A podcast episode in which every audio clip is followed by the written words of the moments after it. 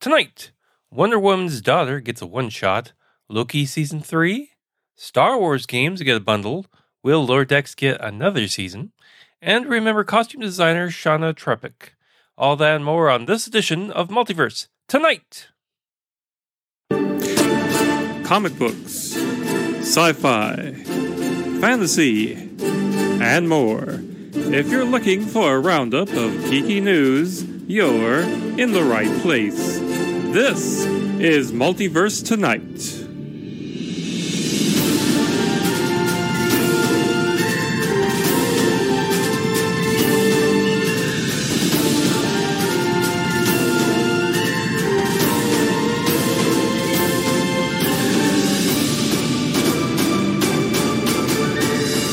And here's your host, Thomas Townley.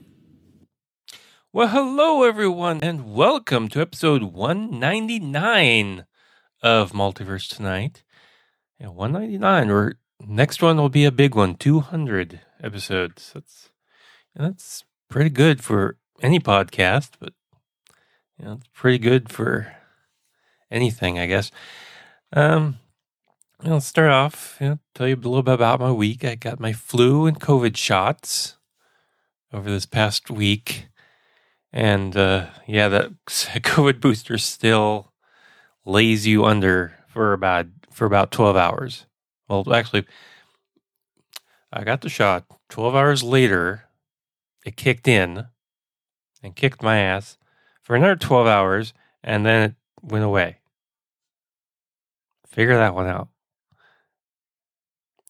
So, you know, it's just whatever, you know, I got about one, I got about one o'clock, kicked in about one o'clock, went away about one o'clock. Yeah. And, uh, other than that, uh, had, I got a few thoughts on Ahsoka and their se- and their season slash series finale. You know, that's Ahsoka was a very good series. It, you know, I am not someone who's watched the clone, you know, Clone Wars or Rebels or basically any of those, and I was still able to to get it thanks to you know some explainer videos on YouTube. So you know it was a very you know good show, and they left it on position where you know it's like what you know how does how does this get resolved? Does this get resolved in another season? Does get this get resolved in the supposed Dave Filoni movie that's that's out there. You know, how does this get resolved? And then we got the uh, return of Loki this uh, past week, Loki season two. Uh, very good episode. I you know highly recommend uh, watching the first season, which is now out on Blu-ray, and uh, you know watching the first you know first episode of the second season because it's it's thought provoking. It's funny. Anyway, let's get on. And, and by the way, before we begin, I will note that this will be a rather short episode. There just wasn't that much news these past couple of weeks. Anyway, let's get on with the DC Comics news.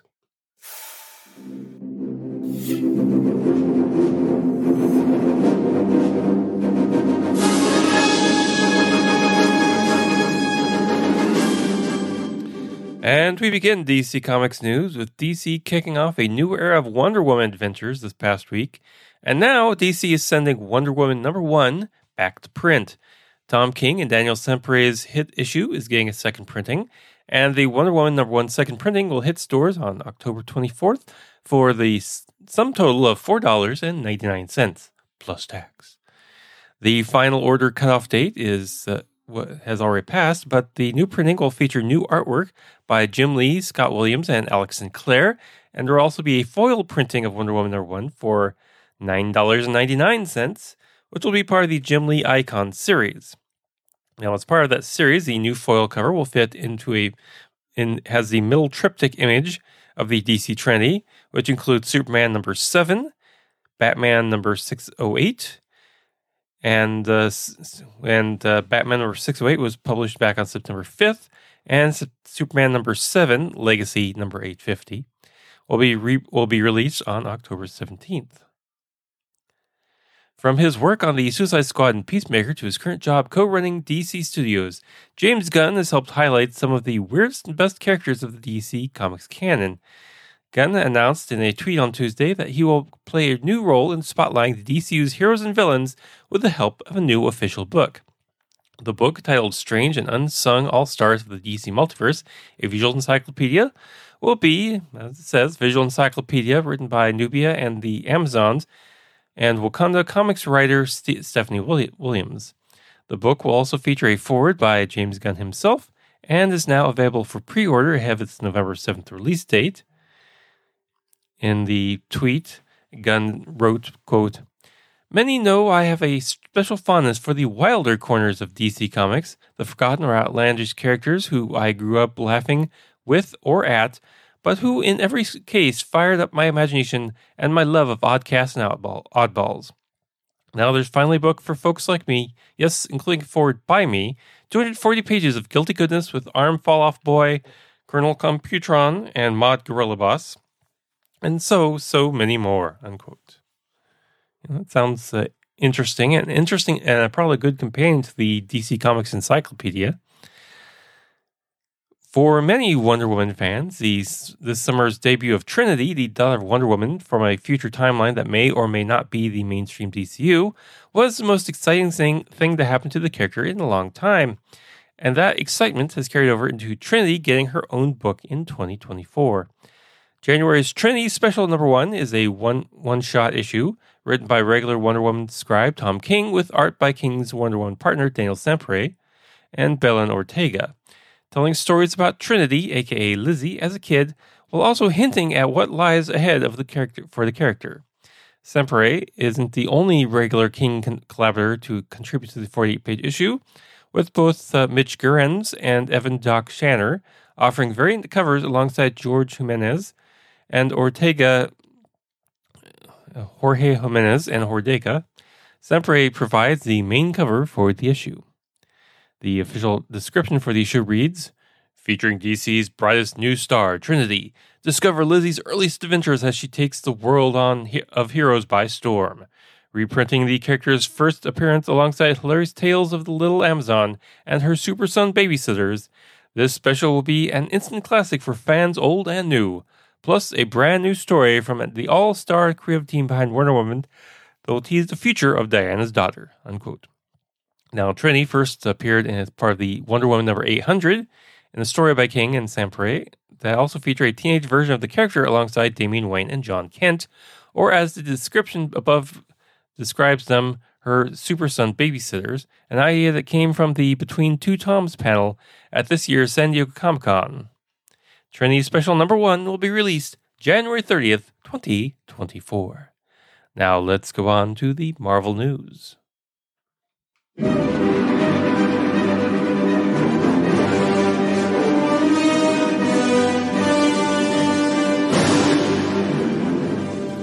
During the press day for Loki Season 2, ComicBook.com spoke to series co executive producer Kevin Wright about the possibility of Loki continuing to a third season or maybe beyond that.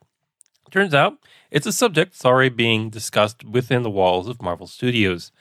Quote, we were certainly thinking about how we can continue to tell TVA and Loki based stories, Wright revealed, add, adding that, quote, what I would say is season one and season two were always conceived as two chapters of the same book.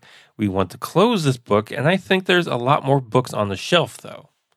So there you have it, folks you know, it's it's a 50-50 shot whether there's, you know, a, a third season.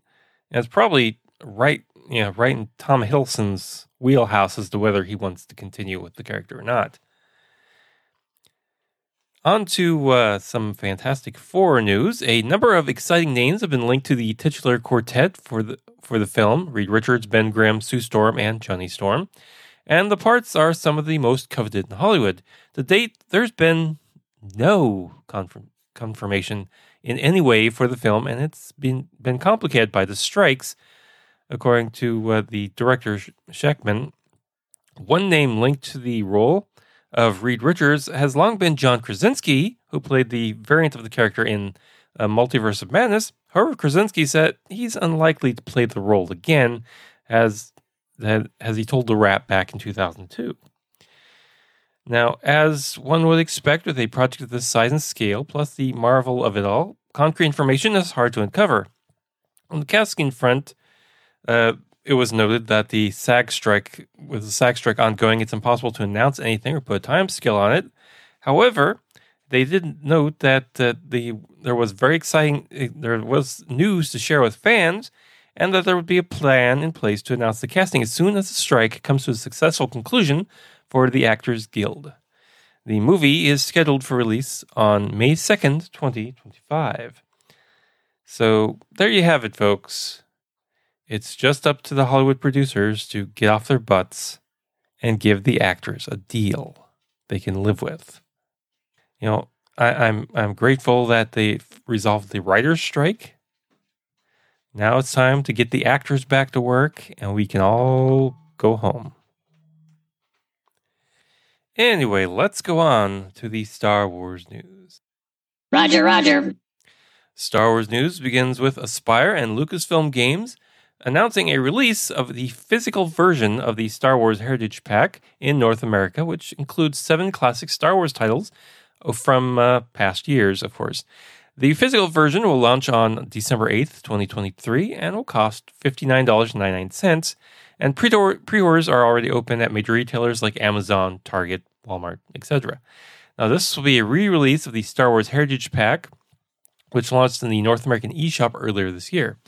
Now, there are seven titles you'll pick up in this in this uh, compilation, and five are on cartridge, while Knights of the Old Republic games will need to be downloaded. Uh, Star Wars: The Force Unleashed, Republic Commando, Episode One Racer, Jedi Knight, Jedi Academy, Jedi Knight Two, Jedi Outcast, Knights of the Old Republic, and Knights of the Old Republic Two: The Sith Lords are uh, all in the collection. And I've played Knights of the Old Republic. You know, that is a good game. So you know, I recommend uh, buying it while just you know while the buying is good. Anyway, in addition to streaming on Disney Plus, all 11 live-action Star Wars movies will also be available on Disney linear networks, including ABC, FX, Freeform, starting this month. The arrangement stems from Disney renegotiating the existing domestic licensing agreement with Warner Bros. Discovery's Turner Networks, which will continue to carry the full suite of movies. Now, the development comes as the seven year term for uh, Turner Network's deal for the first six Star Wars movies, consisting of the two George Lucas trilogies, expired at the end of September, with the windows on the newer films staggered as to expire at different times over the next couple of years. The new co exclusive multi year deal aligns with terms of the 11 films for both the Disney and Turner networks, which will end at the same time. Now, the fate of the entire domestic linear TV rights beyond that has not been determined.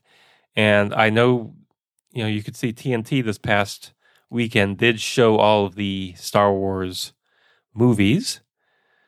But uh, of course, I watched all the Matrix movies on on uh, other networks. Uh, anyway, let's go on to the Star Trek news. Will this season of Star Trek Lower Decks be its last? That's the real- reality of the situation, according to series creator Mike McMahan. While Star Trek Lower Decks has been renewed for another season, and the team behind the animated comedy is hard to work on that season five, McMahan observes in an interview with Cinema Blend the seeming contraction of the Star Trek franchise on Paramount Plus, concurrent with the overall cutting back of content by streaming services, which may end up uh, showing the writing on the wall. Uh, McMahan opened up about how that makes him feel about Star Trek Lower Decks' future and encouraged fans to be vocal about the love of their series before it gets canceled so that maybe it can avoid the situation in which Star Trek Prodigy finds itself in now. McMahan said, quote, yeah, I mean, listen, we're in weird times. Everything is changing. I think everything's going to continue to change.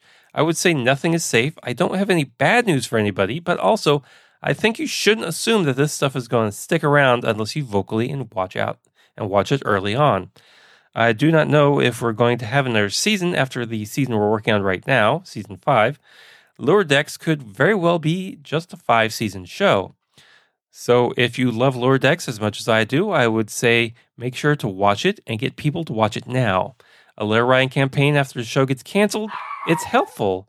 But what's more helpful is campaigning to get more eyes on the show when it's airing because it gives me the ability to push for more seasons. I'd love to finish Lower Decks with a plan that I have for it. I would say take Prodigy looking for a new network and take a look at Picard being wrapped at season three and it has Discovery wrapping as well. I would say read those as signs that if you want more lower decks, you should be vocal about now and not wait.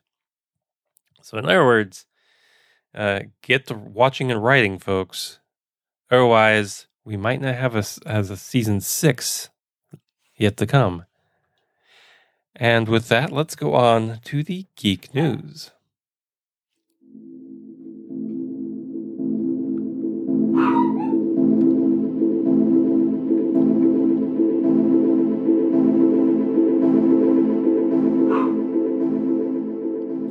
And we begin geek news with uh, a little, a little bit of a, pol- a politics story, but uh, bear with me. Saturday, Governor Gavin Newsom uh, of California signed AB 418, a bill effectively banning Skittles and other popular candy from sale within the state of California.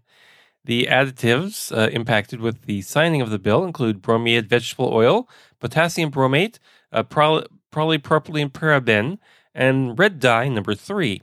Now that the bill has become law, products with any of the aforementioned additives will be unable to be manufactured, sold, delivered, distributed, held, or offered for sale within the state of California beginning January 1st, 2027. Now, in a statement shared by Newsom's office after the bill signing, the governor points out Skittles and other candies have been able to alter the recipes for their products in international markets, removing the banned substances. Quote, there have been many misconceptions about this bill and its impacts. For example, attached to this message is a bag of the popular candy Skittles, which became the face of this proposal. This particular bag of candy comes from the European Union, a place that already bans a number of chemical additives and colorants. This is demonstrable proof that the film that the food industry is capable of maintaining product lines while complying with different health public health laws country to country.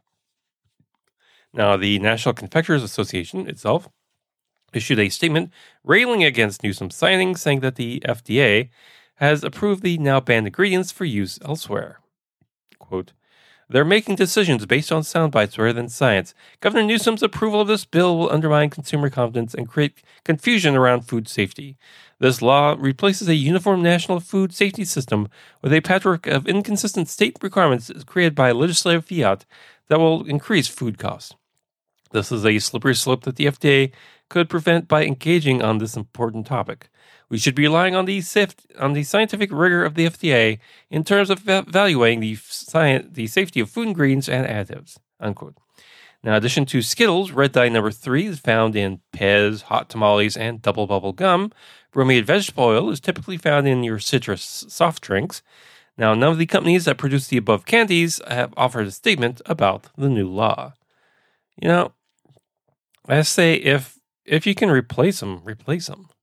Why why risk your your customers getting you know getting sick over your product if you know just do it. Don't fight it. Just do it.